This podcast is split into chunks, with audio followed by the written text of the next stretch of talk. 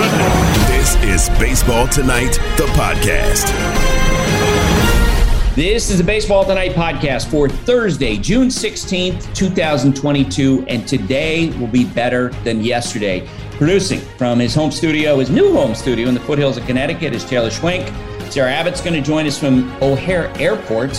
And I'm Buster Olney working from my home in New York.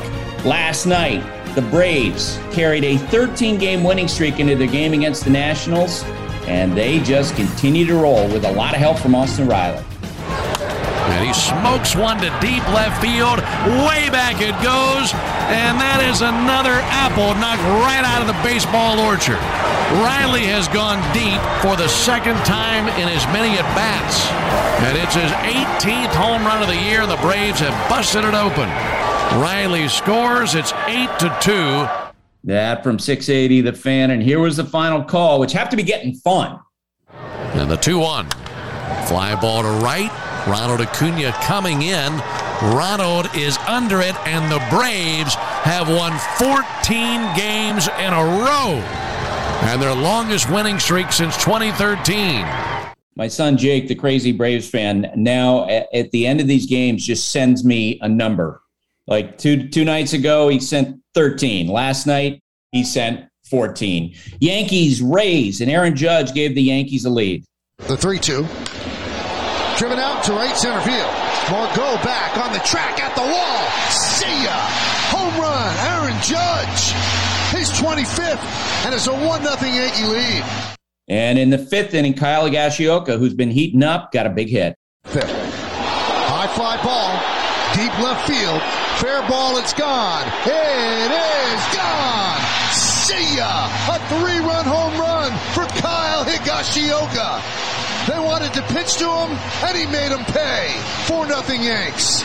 Michael Kay on the Yes Network with those calls. After their 4 3 victory, the Yankees, 30 games over 500 with a record of 46 and 16. The Blue Jays played the Orioles last night. The Orioles had a big inning in the eighth to tie the score, but this is what happened in the bottom of the 10th. The 1 0. Swinging a line drive, base hit into left field. The Blue Jays are going to win it. Bichette racing to the plate. Vladimir Guerrero Jr. delivers.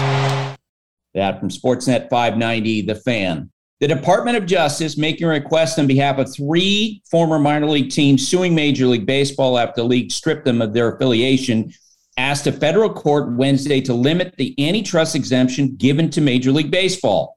The three teams suing MLB were among the 43 that lost their affiliation when the league downsized the minors to 120 teams in 2020.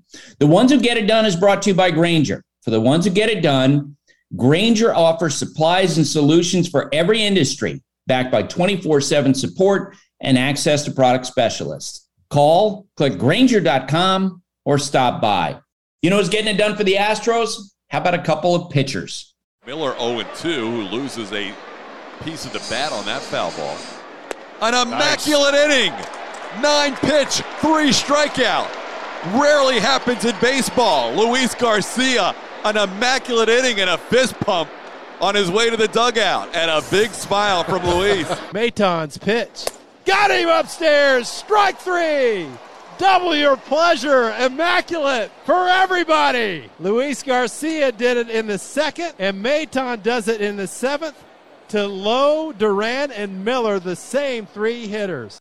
Yeah, with Steve Sparks, uh, Sparksy, KBME 790 AM. We're going to be talking about that coming up. I'm not sure quite what to make of it. Two immaculate innings. The incredible thing was is that Luis Garcia uh, uh, retired the exact same three hitters in, in generating the immaculate inning. Nine pitches, three strikeouts. The Twins and the Mariners. The reason why I included this is before the game, Ichiro was asked the question, who's his favorite left-handed hitter in Major League Baseball right now? Well, here's the answer. It has been a long top of the eighth for Penn. Here's the stretch. And now the 3 2 pitch on the way to a right swing and a ground ball through the left side of the infield. Correa will score. Sanchez the third. He's going to be waved in and he's going to score. Up with the ball is Julio Rodriguez out there. The throw will go into second base. Arraez with a single, two runs batted in. Luis Arraez hitting 354 with a 438 on base percentage. That's out from the Treasure Island Baseball Network. What a game for the Phillies yesterday. They were facing the Marlins. They trailed by a run, and then this happened. And it swung on and crushed deep right field, and that one is gone! Garrett Stubbs wins it! You gotta be kidding me! A three-run home run by Garrett Stubbs, and the ball game ends. The Phillies down to their final strike, and Stubbs arrives at home plate as the Phillies with a three to one victory over the Marlins. A big win for the Phillies. Scott Franzke, Sports Radio 94 WIP. Since the last podcast, the Dodgers revealed that Walker Buehler underwent arthroscopic surgery to remove a bone spur from his troublesome right elbow. We're going to be talking about that with Alden Gonzalez coming up in just a bit. The Dodgers last night were facing the Angels, and Tyler Anderson carried a no hitter into the ninth inning. And then this happened. The pitch. He swings at that one and drills one into right, and that's going to drop in out of the reach of Betts. Ohtani's going to get two. He's going to go for third. He's going to get there. Ohtani has just broken up the no hit bid with one out here in the ninth inning. What a great year for Tyler Anderson this season. Uh, no hitter into the ninth inning. The Dodgers win that game. Taylor, what else you got? Buster. Tonight is game six of the NBA Finals. And you can listen to the Hoop Collective with Brian Windhorst. He is joined by ESPN's Tim McMahon and Tim Bontemps to preview that game six. And they're talking about how Steph Curry will bounce back, why Ime Udoka says Boston likes doing things the hard way, and the key to the series that continues to pop up, plus Golden State, how they're making smart de- decisions and they continue to set the team up for success. That is the Hoop Collective ahead of game six. Listen to that wherever you get your podcasts. Vivid Seats wants to get you to the games you love this spring. Experience every pitch, assist, and game winning shot live and in person. And the best part? Each transaction is a step toward a free 11 ticket with Vivid Seats rewards. Score unbeatable perks like free tickets, surprise seat upgrades, and annual birthday deals. As the official ticketing partner of ESPN, Vivid Seats is offering you $20 off your first $200 ticket purchase with code BASEBALL. That's code baseball. Visit vividseats.com or download the app today. Vivid Seats, experience it live. We're driven by the search for better. When it comes to hiring, the best way to search for a candidate isn't to search at all. Don't search, match with Indeed. If you need to hire, you need Indeed. Indeed is your matching and hiring platform with over 350 million global monthly visitors, according to Indeed data, and a matching engine that helps you find quality candidates fast. Ditch the busy work. Use Indeed for scheduling, screening, and messaging so you can connect with candidates faster. And Indeed doesn't just help you hire faster. 93% of employers agree Indeed delivers the highest quality matches compared to other job sites according to a recent Indeed survey. Join more than 3.5 million businesses worldwide that use Indeed to hire great talent fast. And listeners of the show will get a $75 sponsored job credit to get your jobs more visibility at Indeed.com slash Buster. Just go to Indeed.com slash Buster right now and support our show by saying you heard about Indeed on this podcast. Indeed.com slash Buster. Terms and conditions apply. Need to hire? You need Indeed. Alden Gonzalez covers baseball for ESPN. And Alden, how you doing today? I'm doing great, Buster. A little, a little weary. Uh, last night was very eventful. We almost got a no hitter from Tyler Anderson, so that was a lot of fun at uh, at Dodger Stadium the night before. All right. Before we get to that, I want to ask you about what happened in the Astros game last night. Two immaculate innings uh, by two different pitchers. The first time on the same team, the first time in baseball history that's happened. And oh, by the way, they retired the same three hitters uh, in the sequence that they had. I, I, need you to check me on this one because I got to say, like, when I saw it on social media, I kind of had a bit of a shrug of the shoulder it uh, really shoulders. It, it reminded me a lot of what our old friend Boog Sciambi, you know, how he feels about this the hitting for the cycle. Like he kind of looks at it like, nah, it's more of a statistical curiosity than a major feat. Am I wrong? Because I, I was like, man, this era of so many strikeouts, like striking out the side with nine pitches doesn't seem so unusual anymore. Well, I think Martin Maldonado would tell you that you're not wrong because I think he threw the ball into Alex Bregman just as if it were a normal strikeout to end an inning, and then he got back to the dugout and everybody kept telling, telling him, "Get the ball, get the ball. This is a really big deal." Um, when I saw it, I was pretty impressed because I, I mean, this is more rare than a no hitter, a perfect game, hitting for the cycle, anything like that. I could see it is definitely an anomaly. Don't get me wrong, but immaculate innings in one game. I don't think there's ever been two immaculate innings on the same day um, or in the same game. Granted, and so it definitely not by the same team. Uh, it, it's kind of a statistical anomaly, but I think this is like this is as rare as like seeing a comet though coming by. I mean, just sort of based on baseball history. Okay. Well, we've got the Astros and the White Sox this weekend and Sunday Night Baseball. So I'm going to talk to those guys, find out, uh, you know, did they take a baseball away from it? Did they collect something from it? How big, big of a deal it is to them uh, before I think I render my final judgment. Uh, I'll do that over the weekend. Fair. All right. So last night, Tyler Anderson comes close to throwing a no hitter for the Dodgers he's one of the best stories in baseball. I feel like this year you're getting this mid-career yeah. emergence. Yeah, no doubt. I mean, and look at where would the Dodgers be without Tony Gonsolin and Tyler Anderson? Imagine saying that at the start of the year. But those two guys carried this rotation. This is a rotation that came in with a lot of question marks. Then I'll, then you have Clayton Kershaw going on the injured list. You have Julio Urias not looking quite as dominant as he looked last year. And now, obviously, you have the news of Walker Buehler, who's going to be out until September at least. Tyler Anderson yesterday, I mean, he went back to an old changeup grip that throws the ball a little slower. That ended up being his best pitch. Um, and it, it's amazing, Buster. I mean, one of the big talking points last night was Dave Roberts, who famously removed Rich Hill and Clayton Kershaw from perfect games when they were only in the 80 pitch range letting Tyler Anderson go over 120 pitches, given how important he is. He said something really funny after, after the game. He said, Look, I know I have this reputation as the Grim Reaper, but I'm a sports fan too. He wanted to see Tyler Anderson get it, but he left the cutter up to Shohei Ohtani, and he doesn't miss those pitches. So he had to give up uh, his first hit with one out in the ninth inning. Yeah, I always feel like that the context is important with each of those decisions. And and if you're Dave Roberts, yeah. you get Tyler Anderson, who's been you know, a, guy who's bounced around in his career. And as we talked about, he, he sort of has blossomed now uh, in his time with the Dodgers and given his salary and given his service time and where he is in his career. I, I think he made the absolute right decision to give him the chance to finish it.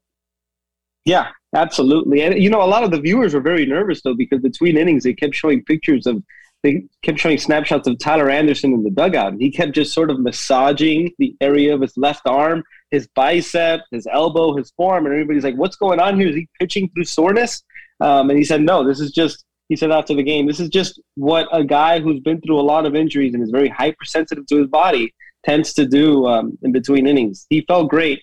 He wanted it, and if you saw that Dodger Stadium crowd, I mean, when he came out for the ninth inning, just sort of the pop of that stadium. There was fifty thousand people there even last night. Um, that that was fun. He said it was like a playoff atmosphere. You mentioned Walker Buehler uh, and the question of whether or not he's going to come back this year. What do you think?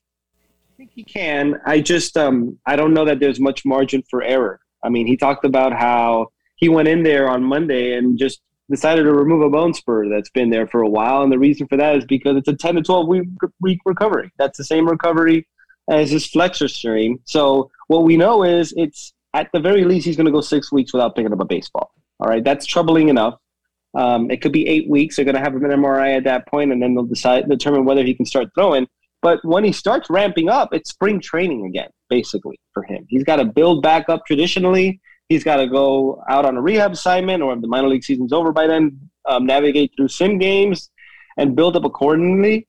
Um, the timeline has him back around late August, early September, but that's without any hiccups. And you know, Walker Buehler said it himself. He's had elbow issues before. He's a really smart guy He's very aware of his body and how his arm works. He said he feels like he can come back this year, but you know, at this point in June, there's no certainty. So you look at the Dodgers; they're obviously trying to contend for a World Series championship. They, they can't take that for granted. They got to go out and they got to get some starting pitching before the trade deadline. That's what I was going to ask you. Is that the absolute priority before the deadline in a market which looks like it's going to be relatively thin in starting pitching?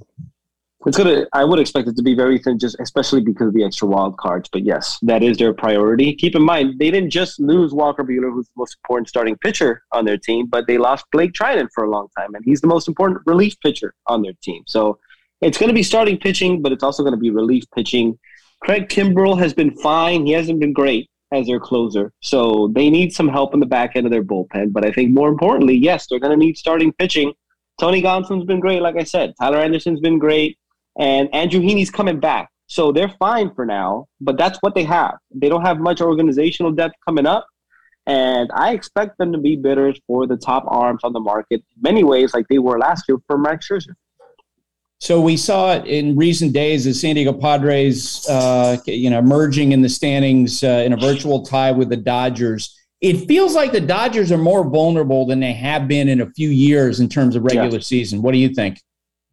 Yeah, I think that's fair. Um, I would add that their lineup hasn't fully clicked yet, and it will. But just sort of the fact that they don't have that plethora of pitching depth does make them vulnerable. And on the other side of that, what the what the Padres have in abundance is starting pitching depth. I mean, they're rostering. I think it's eight guys right now that are legitimate starting pitchers, and they're just trying to be creative and finding ways to get them innings. The fact that the Padres have done this without Fernando Tatis Jr. is amazing. They got to 40 wins before the Dodgers did. And I don't think anybody saw that coming. That's been in large part to Manny Machado, but it's been because of their pitching. And, you know, talking about what the Dodgers are going to do at the trade deadline, I'd be fascinated if their starting pitchers remain healthy to see what AJ Preller does with his starting pitching depth at the trade deadline. Because while the Dodgers need starting pitching, the Padres need offense. They need a little bit more there, even with Tatis healthy. And you know that AJ Preller's not going to sit idly by. Before you go, uh, give me an update on what you hear about Fernando Tatis Jr. Uh, and you mentioned Manny Machado last night, career hit number 1500. I've been impressed with his evolution as a player. What about you?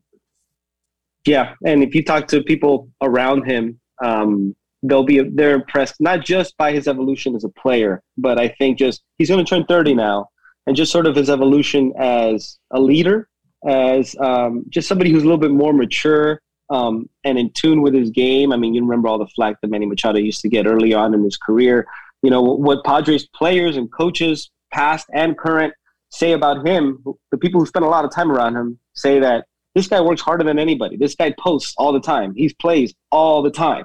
And you know, I remember talking to Bob Melvin about him in spring training. He had just met him, and Bob Melvin told me that eh, this is something that Bob Melvin volunteered. That from the outside, when he was with Oakland, you know, he wasn't Manny Machado's biggest fan all the time because he saw sometimes how he came out of the box and just sort of some of that narrative.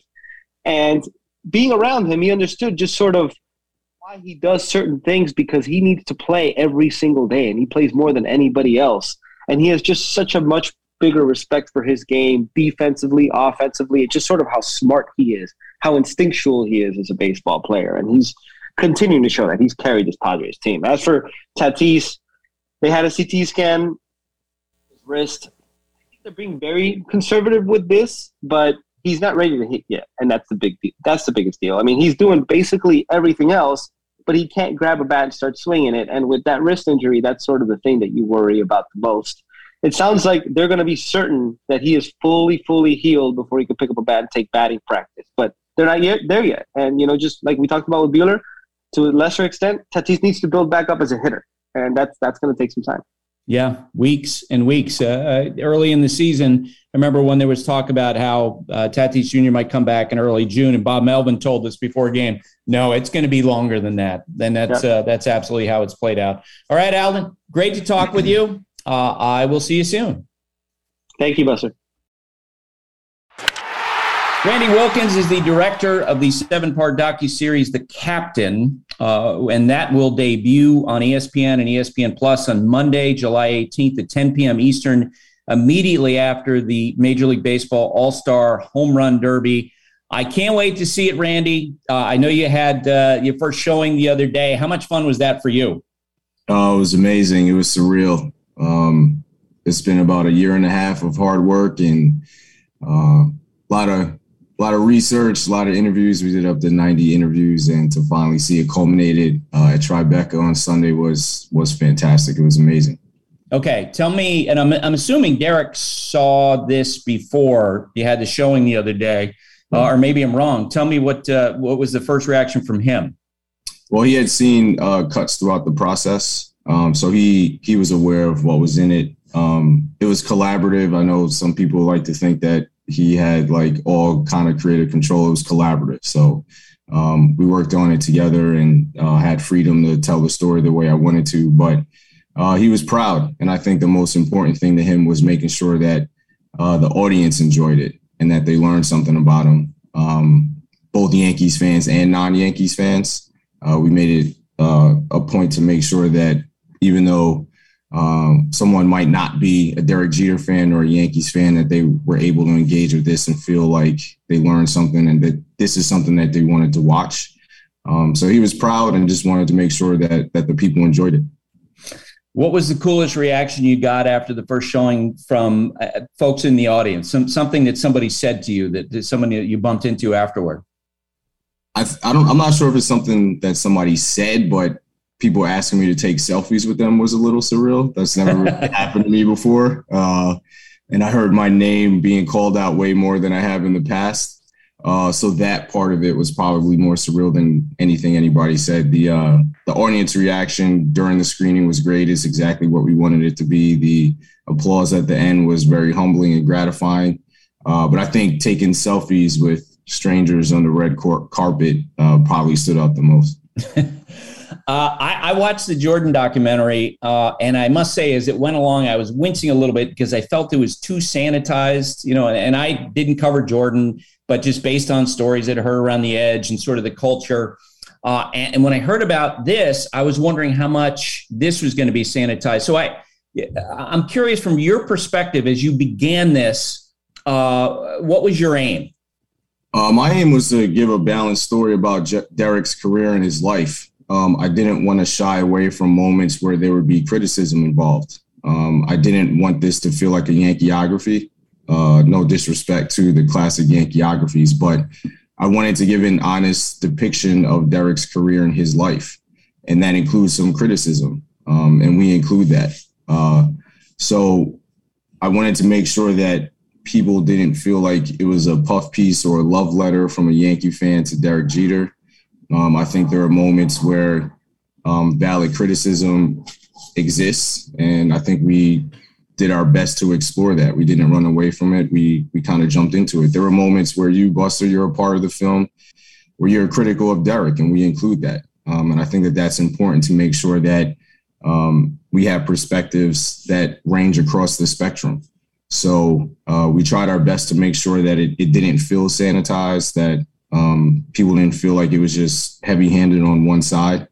Um, so yeah, we one of our aims was to make sure that people didn't feel like it was just um, like a love letter to Derek. I, I've known even as a Yankees fan, admitted Yankees fan, I had no interest in doing that. I'm a storyteller first.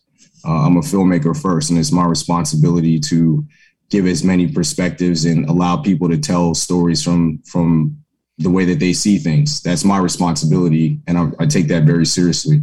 So that was one of our aims. And Randy, that was my takeaway from the interview that you did with me. Like I went back, I walked away, and I was talking with friends. I'm like, you know what? This this is could be spectacular because you were looking for nuance. You were looking for a portrayal of a human being. Absolutely. you know, where you have an evolution through life. Because I, you know, when you and I sat, and you were encouraging me along those lines, uh, which I, I, I thought was great. And then I heard other people. You know, I worked uh, with Alex Rodriguez on Sunday Night Baseball for years, and that's the feedback I got from him. Uh, your conversations, Derek conversations, from what I understand, Brian Cashman, the same thing. So you mm-hmm. were looking to, for the full picture. Oh, absolutely. I mean, that's again, that's my responsibility as a filmmaker to tell the story honestly and give everyone a chance to speak their truth. Um, I came up under Spike Lee, so and I worked on a lot of his documentaries, and that was the number one rule that you let people tell the stories the way that they see it, and you just put it together, um, and you try to be as objective as possible. Obviously, you can't be 100% objective because you're editing, um, but yeah, with with Alex, with Brian Cashman, Hal Steinbrenner, Joel Sherman, yourself, it goes down the line. People see things the way that they see it, and I think that it gives a full um, full picture of who Derek Jeter is, both the player and the person. Um, obviously, we give him chances to respond, but the fact that people's various opinions are littered throughout gives us a chance to have great conversations that people can arrive at their own conclusions. So for me, I want to present the information and let the audience arrive at their own conclusions. I don't want to steer somebody um, uh, towards a particular point or conclusion. So um, it was important to have your perspective and others to to balance things out. And you absolutely did that. The questions you asked me were open ended. Like, give us your perspective. It was not, you know, a question to you're designed to steer me in one way. Uh, which I, as I say, I, I told a lot of friends about it. So I'm excited to to see this. Uh, what was your a, a, favorite interview that you got to do uh, that uh, you just enjoyed the the back and forth with the with the person you were talking with? Michael Jordan. Uh, he was our very last interview. Um, pulling the curtain back a little bit, we just filmed it maybe a week and a half ago now, and uh, he was the only interview where I was asking questions and he was answering, and I like was kind of starstruck in the moment. Um, and he, the thing about his interview is that obviously he has great presence, but he validates a lot of things that other people were saying throughout the project. And it was unique because he's one of the few athletes in the world that can actually understand what Derek went through and experienced um, so when he said it, it just felt like it was not gospel, but it, it just was, it just had a stronger resonance because it was, it's been his experience as well. And he knows what it means. He understands the criticism that comes along with being such a high profile athlete, but he also understands the demands and the sacrifices that go uh, into becoming that, that level of athlete. So um, I would say Michael Jordan. I would say Reggie Jackson. I learned a lot from Reggie Jackson. Um, there were just so many nuggets that he dropped throughout our interview that um, just as a as a person, as a black man, like I felt like I learned something and I walked away a better person. Uh, Brian Cashman, um, I really enjoyed that interview. I enjoyed the interview with you. I enjoyed the interview with Joel Sherman. Um, I thought Joel Sherman's interview was fantastic. Um, there, there's a there are a lot of people, but those uh, stood out to me immediately. What was something that you uh, you learned about Derek that surprised you as you were going through this? His edge. I'm laughing because I know exactly what you're talking about. he is way more intense than I thought. Uh, you see the smile, you see the the conversations with players at second base.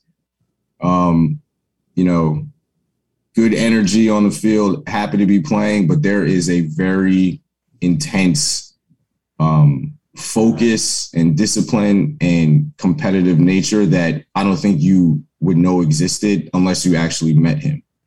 And um, that intensity like really stood out um, immediately. And I, I have a much better understanding of what makes him great um, just that laser focus. You hear people say it, but like to actually see it um, and to be around it uh, is a totally different experience. So I think the edge uh, is what really stood out.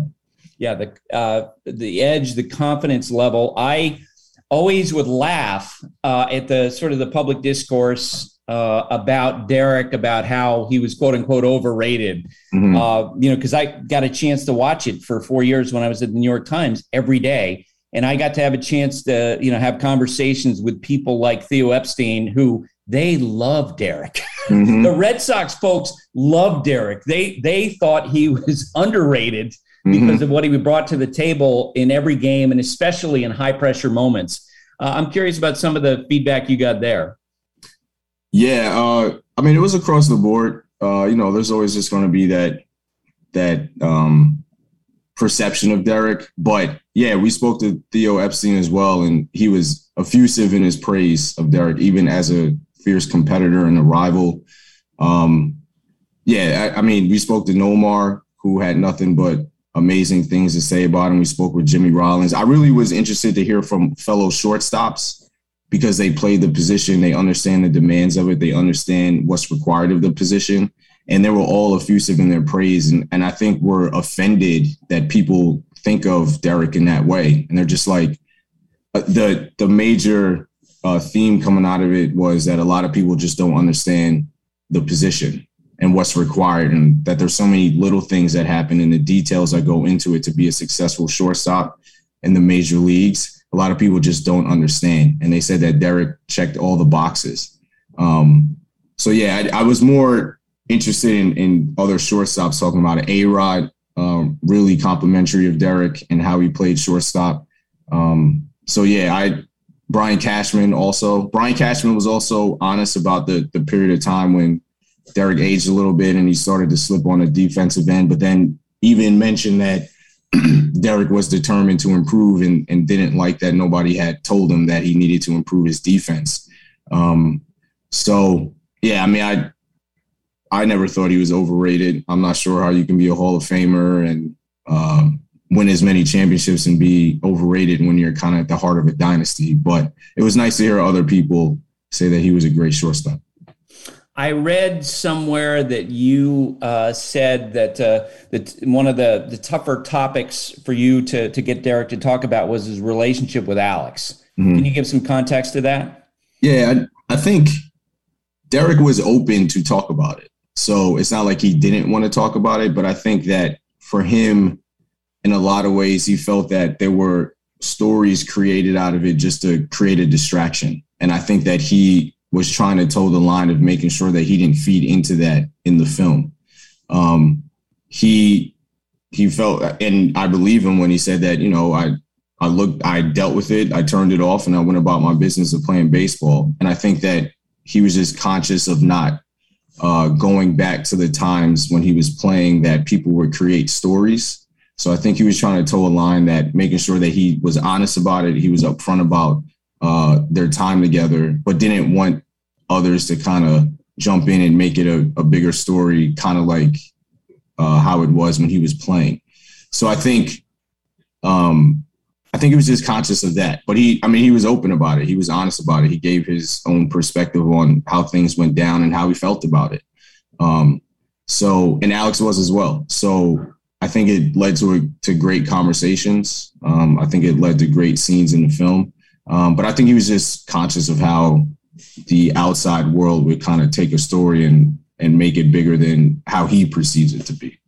That's what I, uh, when I read that that this had been the issue, uh, you know, Derek and, and, and, some reluctance to talk about Alex. That's what I I thought might be the case because uh, as I talked my conversation with you uh, last summer, was about how Derek, in his time as a player, reflexively tried to steer around potential controversies. And so thought your challenge was because he knows that everyone is going to be asking, okay, what about the relationship with Alex? Because for whatever you know stories were told about it that were wrong, the bottom line is they used to be really close and now they're not anymore. Right. Yeah, and and both Derek and Alex were very honest about that. Um, and I think that the way that the story or this storyline progresses in the film has a nice payoff that I think people will be hopeful about. Um, but yeah, I mean, that, that really just came down to, again, Derek being aware of how the media world works and, you know, what people would like to sink their teeth into, depending on like what kind of angle they're looking for. So, um, in no way was I saying that Derek, uh, Derek wasn't open about it because he was. Um, probably more than I thought he was going to be. Um, but I think it was again what you mentioned is just that reflexive nature of I know people like to make stories when they can, and just being cautious of, about that.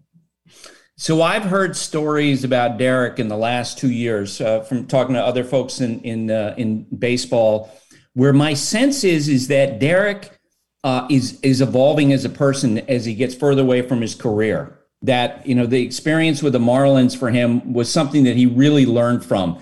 You've talked to him in a way that I haven't, and I'm curious about your perspective on that. Oh yeah, I, I think that the Marlins uh, era in his life really changed a lot of things, especially from uh, player management perspective. I mean, he's on the, you know, he was literally on the other side of of the coin. So I think I think he I think he just expanded um, his perspective on a lot of things and what's required of management and ownership and how you have to um, satisfy what the franchise's needs are, but also still be mindful of what the players' needs are.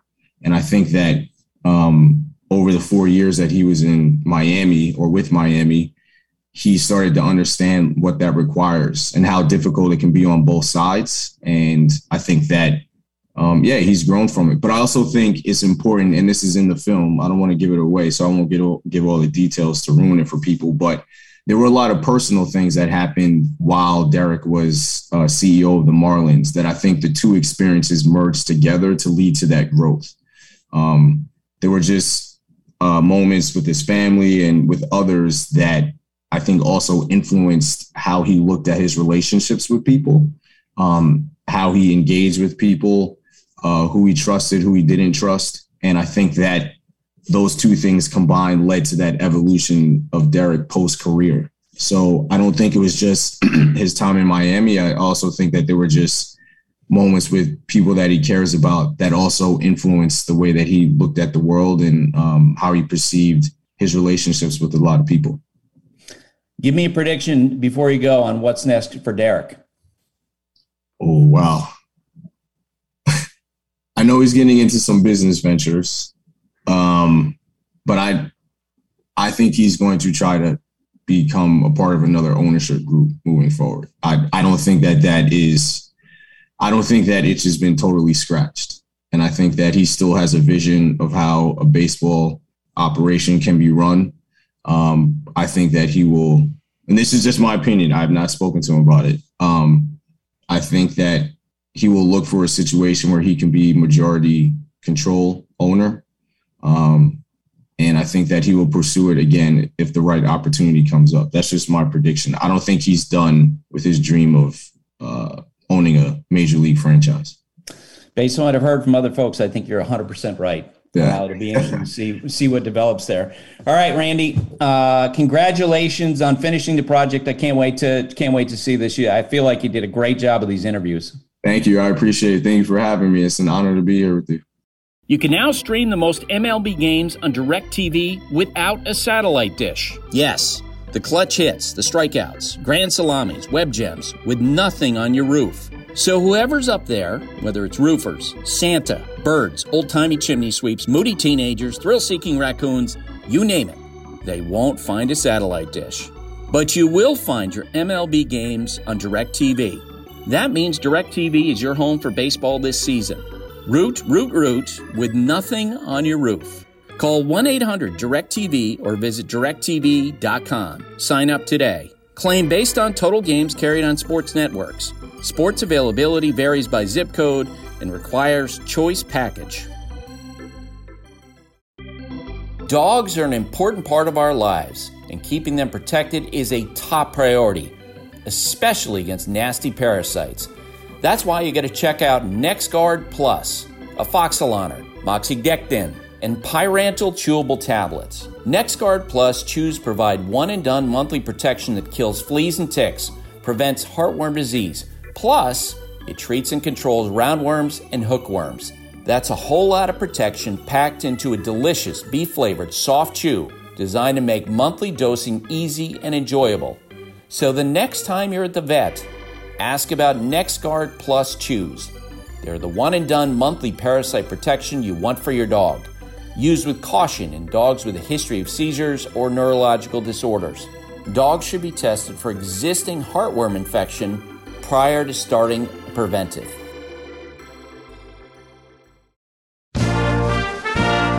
Radom is the chief executive of our weekly quiz. He's a graphic artist whose work can be seen on ball fields all across America, all around the world, or you can go to his website, toddradom.com. Todd, how you doing this week? I'm doing all right, Buster. How are you, sir? I'm doing well. I feel good about the quiz. This is, I think, to this point, this is my best showing in the quiz. Would you agree with me? Well, you see what you just did to yourself? You, like, come on now. You played yourself. Well, and my it could be the beginning of a precipitous decline, my friend. Yeah. And two weeks ago, I declared the National League East race over on radio in Alabama, which means I can't show my face below the Mason Dixon line anytime soon. so uh, maybe that you're right. It was probably a statement made too early. Yeah. What are you doing that for? What's what's the what good will come of that? All right. Before we get to my weekly victory in the quiz, I'm just going to double down on the jinx here. Uh, a quick question for you. I was thinking about this when I was at Fenway Park a couple weeks ago, uh, and sitting there watching a ball game. You know, there we, you and I have favorite ballparks we like to go to because of you know various factors. A lot of for me, it's about utility. It's about working environment. You know, how quickly can you go from the press box to the clubhouse? Stupid things like that. Uh, you, as an artist, might have different views. What's your favorite ballpark to sit and watch a ball game in? Just if you have one ballpark, one night, anywhere in the world, what ballpark would you go to to watch a ball game in? Wow, and and there's only one answer to this, Buster. Well, I'm going to yes say, for this question. Yeah, I'm, yeah. I'm putting you on the spot. Well, I'm gonna I'm gonna have to default to Fenway because I'm a Red Sox fan, because of the history, because I've been going there since 1978. I look around, I see ghosts in a way that, as beautiful as Pittsburgh is, you don't see ghosts, right? Or San Francisco, because there's no personal connection. As spectacular as that is, um, I think that the utility factor that you reference is a thing if you're a fan. You want to be able to uh, spread out a little bit and have a convenient trip to go get a, a, a frosty beverage or that kind of a thing. But like I said, I always come back to Fenway because of everything that has happened there, both personally and throughout the history of the game. And I love the fact that you can walk from your hotel to the ball game, which you can't do just everywhere. Um, and you and I have had discussions about utility. And I know that you and many of your fellow writers love Tropicana Field in Tampa or St. Pete. That's exactly right. Because it's first off, you know, in Florida in the summertime, in the late afternoon, the evening, that the games are going to be played, despite the thunderstorms that roll in that time of day every day. Uh, and it, it is very quick there from the press box down to the clubhouse, which is a big deal. You know, it, I'm, go- I'm going to a month from now, give or take, you and I will both be at the All Star game in Los Angeles. Talk about a spectacular setting to sit there and look out there. Vin Scully the uh, the candy cotton candy clouds, right beyond the San Gabriel Mountains, the palms, the whole thing. I would say, you know, that's like got to be at the top of the the food chain when we're having this discussion. And you just mentioned this. I mean, we'll be out of there at a reasonable hour. So yeah, that'll be great. Although it's funny, I thought when you started that conversation, when you talked about utility, I was like, oh my God, LAX. well, as someone who is dealing with a uh, out of the ballpark is not easy.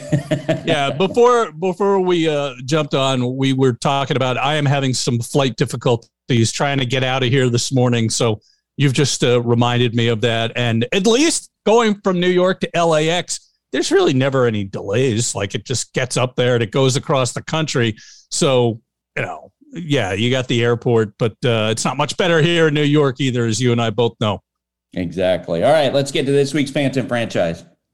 All right, Buster. On October 3rd, 1997, Minnesota Twins owner Carl Pohlad signed a letter of intent to sell the team to a group of North Carolina investors led by minor league team owner Don Beaver. Pohlad was frustrated in his efforts to get the state of Minnesota to pony up financing for a new ballpark that would have replaced the then 15 year old Metrodome. The team was to have played the 1999 and 2000 seasons at the home of the AAA Charlotte Knights in Fort Mill, South Carolina, which was to have been expanded from 10,000 to 33,000 seats. Their permanent home would have been either Greensboro or Charlotte, which is still considered a prime area for a potential MLB franchise a quarter century later. That November, the Minnesota legislature defeated a proposal to finance a new stadium. Carl Pohlad has tried everything to stay in Minnesota, said acting Commissioner Bud Selig. MLB formed a committee, which they often do, to help the Twins navigate the relocation process. Twins team president Jerry Bell visited North Carolina in mid December and signaled his satisfaction with the area, saying that the deal was in its final stages. The Twins played their final exhibition game of the 1998 spring training season in Winston-Salem, where they were met by 8,500 fans, which included a small group of protesters who were opposed to spending taxpayer dollars to lure the club south. Greensboro area voters soon turned down a proposal to fund a new stadium, and the deal to move the club stagnated, with Pohlad seemingly getting cold feet.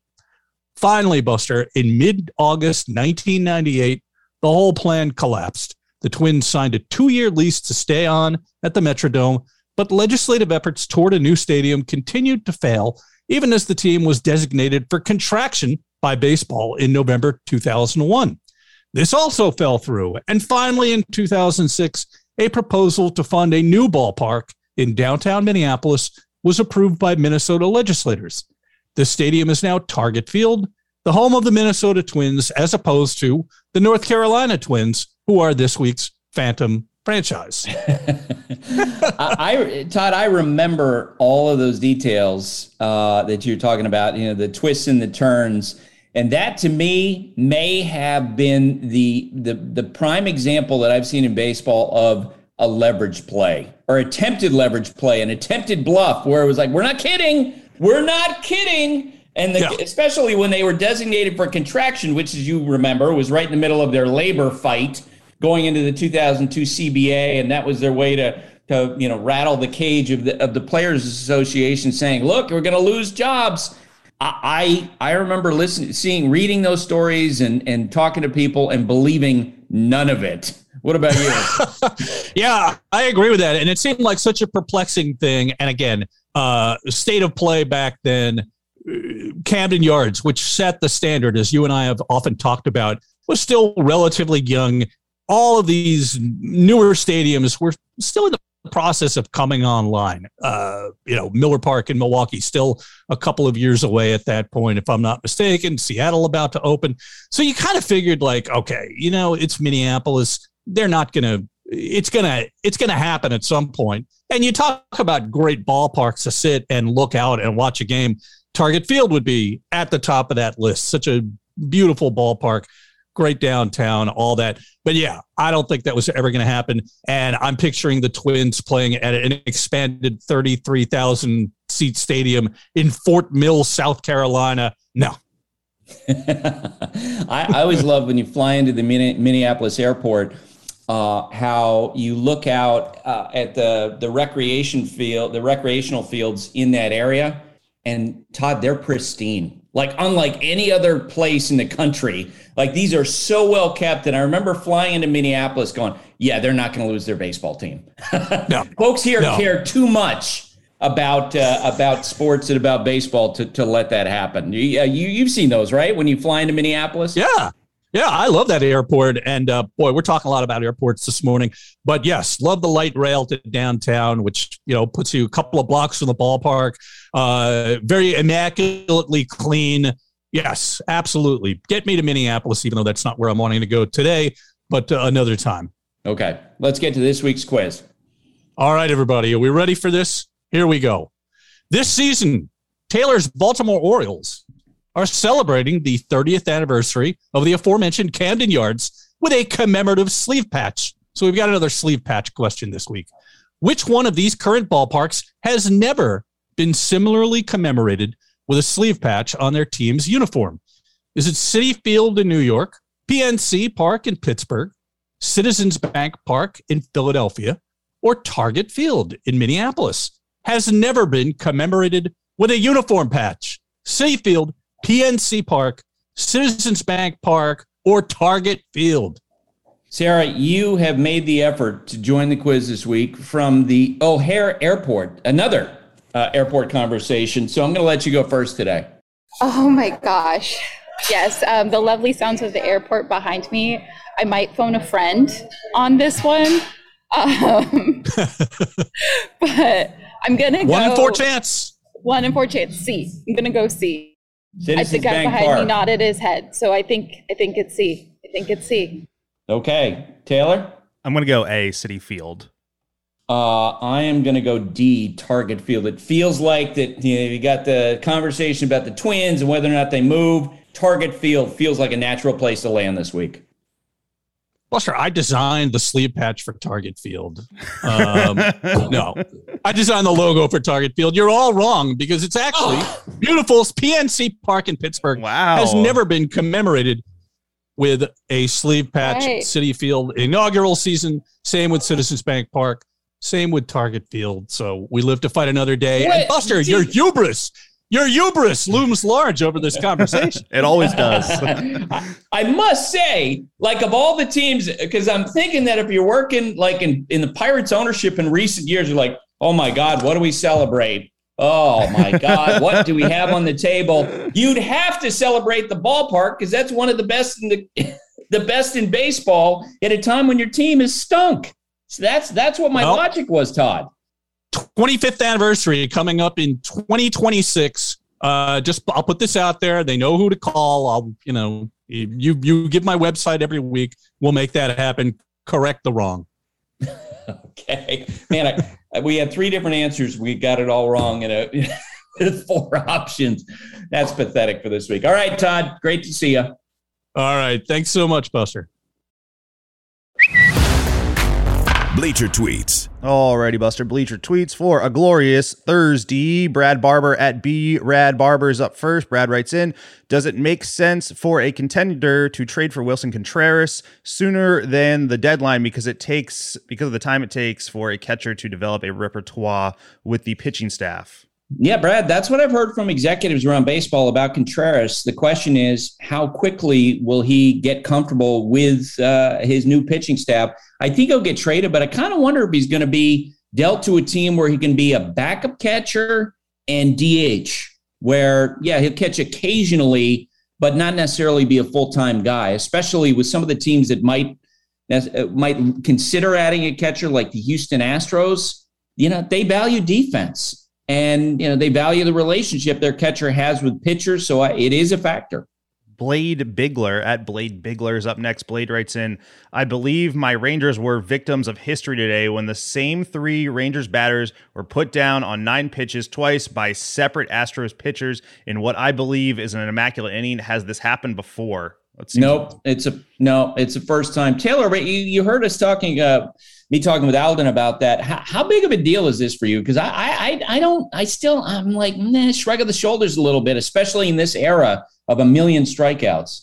I think it's cool. It's definitely fluky, though. I, I don't. Yeah. I mean, because I, I, was thinking about it. We've probably seen a handful of them in the time I've been doing this podcast. So, I mean, it's definitely cool, but also fluky. So, I wouldn't put a ton of stock into it.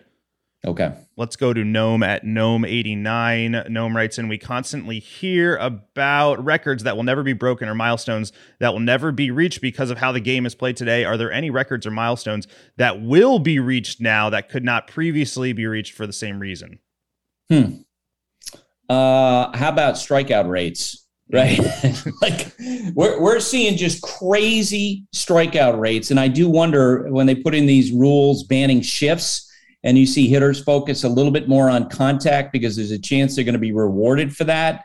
If all of a sudden the strikeout rates will begin to dip a little bit, and then we'll look back and say, "Wow, how about this guy who struck out 16 per nine innings?" You know what? What a what a crazy uh, you know what a crazy era that was. But uh, that that would be my guess right off top of my head. Corey Ruckert at Corey R underscore 12 is up next. He writes in, is Gerrit Cole's chain too thin for a guy making over 30 million a year? He included a picture of Gerrit Cole's chain. I'm going to guess that while thin, that chain is uh, probably quite expensive. You know what they say, Buster? Uh, is it like uh, being rich screams, but wealth whispers? And that is the vibe I get from Gerrit Cole. Okay, I'm just going to leave it at that.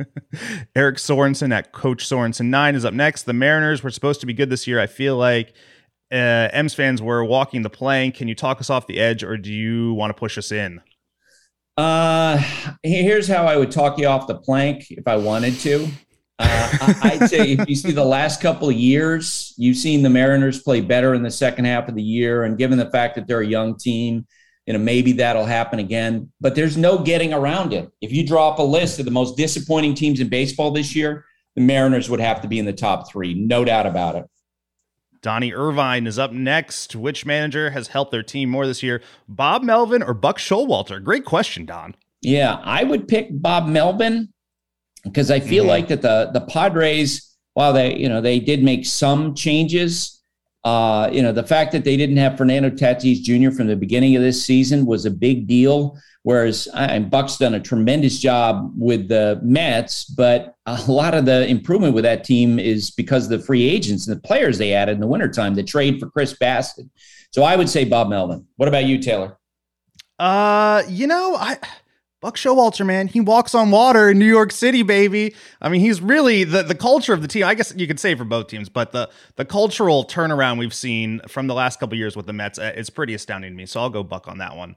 Okay. Last one for today. Jeremy Termini writes in Everyone knows about Mike Trout is Paul Goldschmidt, the most underappreciated hitter in MLB today. No, I'd say Luis Arraez. Oh, You yeah. know, I yeah. mean, uh, we, we we probably haven't given enough love on this podcast so far, and so it's cool to see that Ichiro is stepping up and say, you know what, Luis Arraez is my favorite left-handed hitter. I was talking to a friend this weekend. He was like, How about that Arez guy on the Twins? And I said, It's a Luis Arraez. That's how you pronounce it. I'm, I'm Very nice. Yeah. All right, everyone. That's it for Bleacher Tweets. Hashtag Bleacher Tweets on Twitter. We'll be back tomorrow, so send them in overnight while you're watching games. That's it for today. My thanks to Alden, Todd, Randy, Sarah, and Taylor. Have a great day, everybody. Thanks for listening. Uh, stay safe, and remember, hate and inequality based on skin color is something we need to fight against every single day. And now, two pigeons bemoaning the fact you can stream DirecTV satellite free. You see this? A family watching baseball on DirecTV with no satellite dish in sight. Let's heckle them. You call that changing the channel? Choke up on the remote, buddy. I hope getting all these games on DirecTV makes up for your mother not pre-chewing your sunflower seeds. DirecTV has the most MLB games. Call 1 800 DirecTV. Claim based on total games carried on sports networks. Sports availability varies by zip code and requires choice package. Terms and restrictions apply.